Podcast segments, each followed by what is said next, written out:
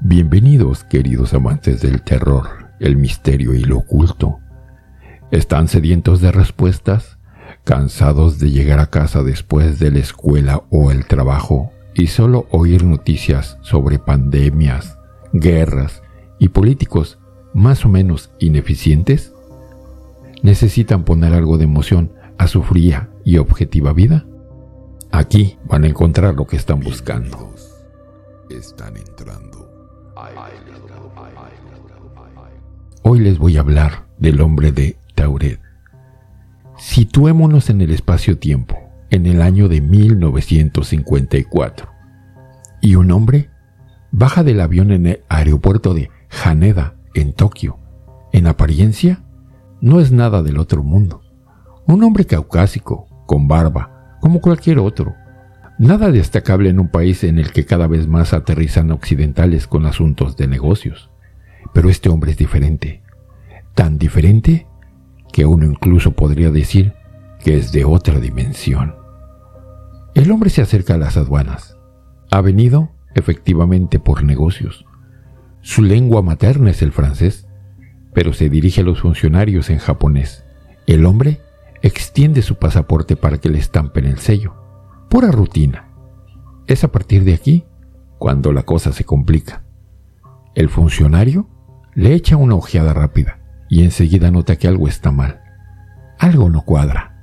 El pasaporte parece auténtico e incluso tiene sellos del propio Japón. Pero el país de expedición simplemente no existe. Taured, dice en el pasaporte en letras brillantes. El oficial le mira intentando disimular su asombro y luego llama a sus compañeros. Ninguno reconoce el país. Acompáñenos, por favor. Le indican, con esa educación propia de los japoneses. El hombre de Tauret no entiende qué está pasando. Sus papeles están todos en orden y él no es ningún criminal. ¿Por qué le están haciendo perder el tiempo? Aún así, sigue a los oficiales hasta una pequeña habitación donde empiezan a cuestionarle. Le piden otros documentos que acrediten que, en efecto, es oriundo de Tauret por supuesto, contesta el hombre, y comienza a sacar de todo de los bolsillos de su abrigo. Al pasaporte añade notas bancarias de Tauret e incluso monedas y billetes que no parecen en absoluto falsificados. Los funcionarios miran asombrados.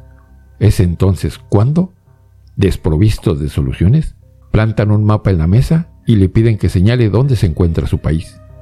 El hombre accede, pero en cuanto le echa una ojeada al mapa, su cara se queda blanca.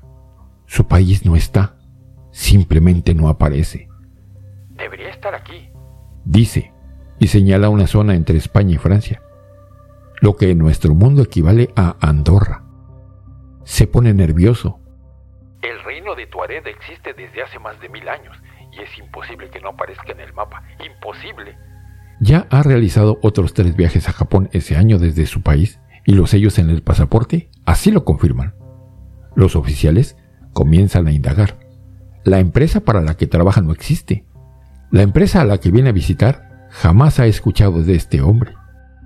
El tipo exige hablar con las autoridades para solucionar su caso. La espera la pasa custodiado por dos oficiales en la suite de un hotel, aparentemente sin altercados. Pero para cuando llegan las autoridades, el hombre se ha desvanecido sin dejar rastro. Los oficiales contemplan la habitación con incredulidad. Es imposible que el hombre haya escapado, ya que la habitación está a una altura considerable y saltar por la ventana equivaldría al suicidio.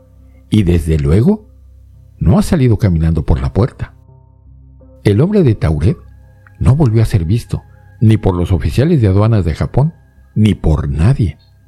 Una de las teorías es que el hombre de Tauret era un viajero interdimensional proveniente de un universo paralelo extremadamente similar al nuestro, pero en el que Andorra es Tauret. Otros hablan de viajes en el tiempo, pero yo me inclino más por la primera teoría. Al fin y al cabo, lo único que en apariencia discordaba con nuestra dimensión era el país. La fecha concordaba, y el viajero no notó nada extraño o diferente al bajar del avión en Haneda. La existencia de otras dimensiones no es descartada por los estudios científicos.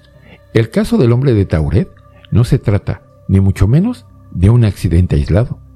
El caso de Lerina García o de las niñas del cañón Gadiantón son solo otros ejemplos de historias similares de las que hablaré en un futuro. ¿Y ustedes conocen alguna historia similar? ¿Han vivido una experiencia semejante? Déjamelo saber en la caja de comentarios.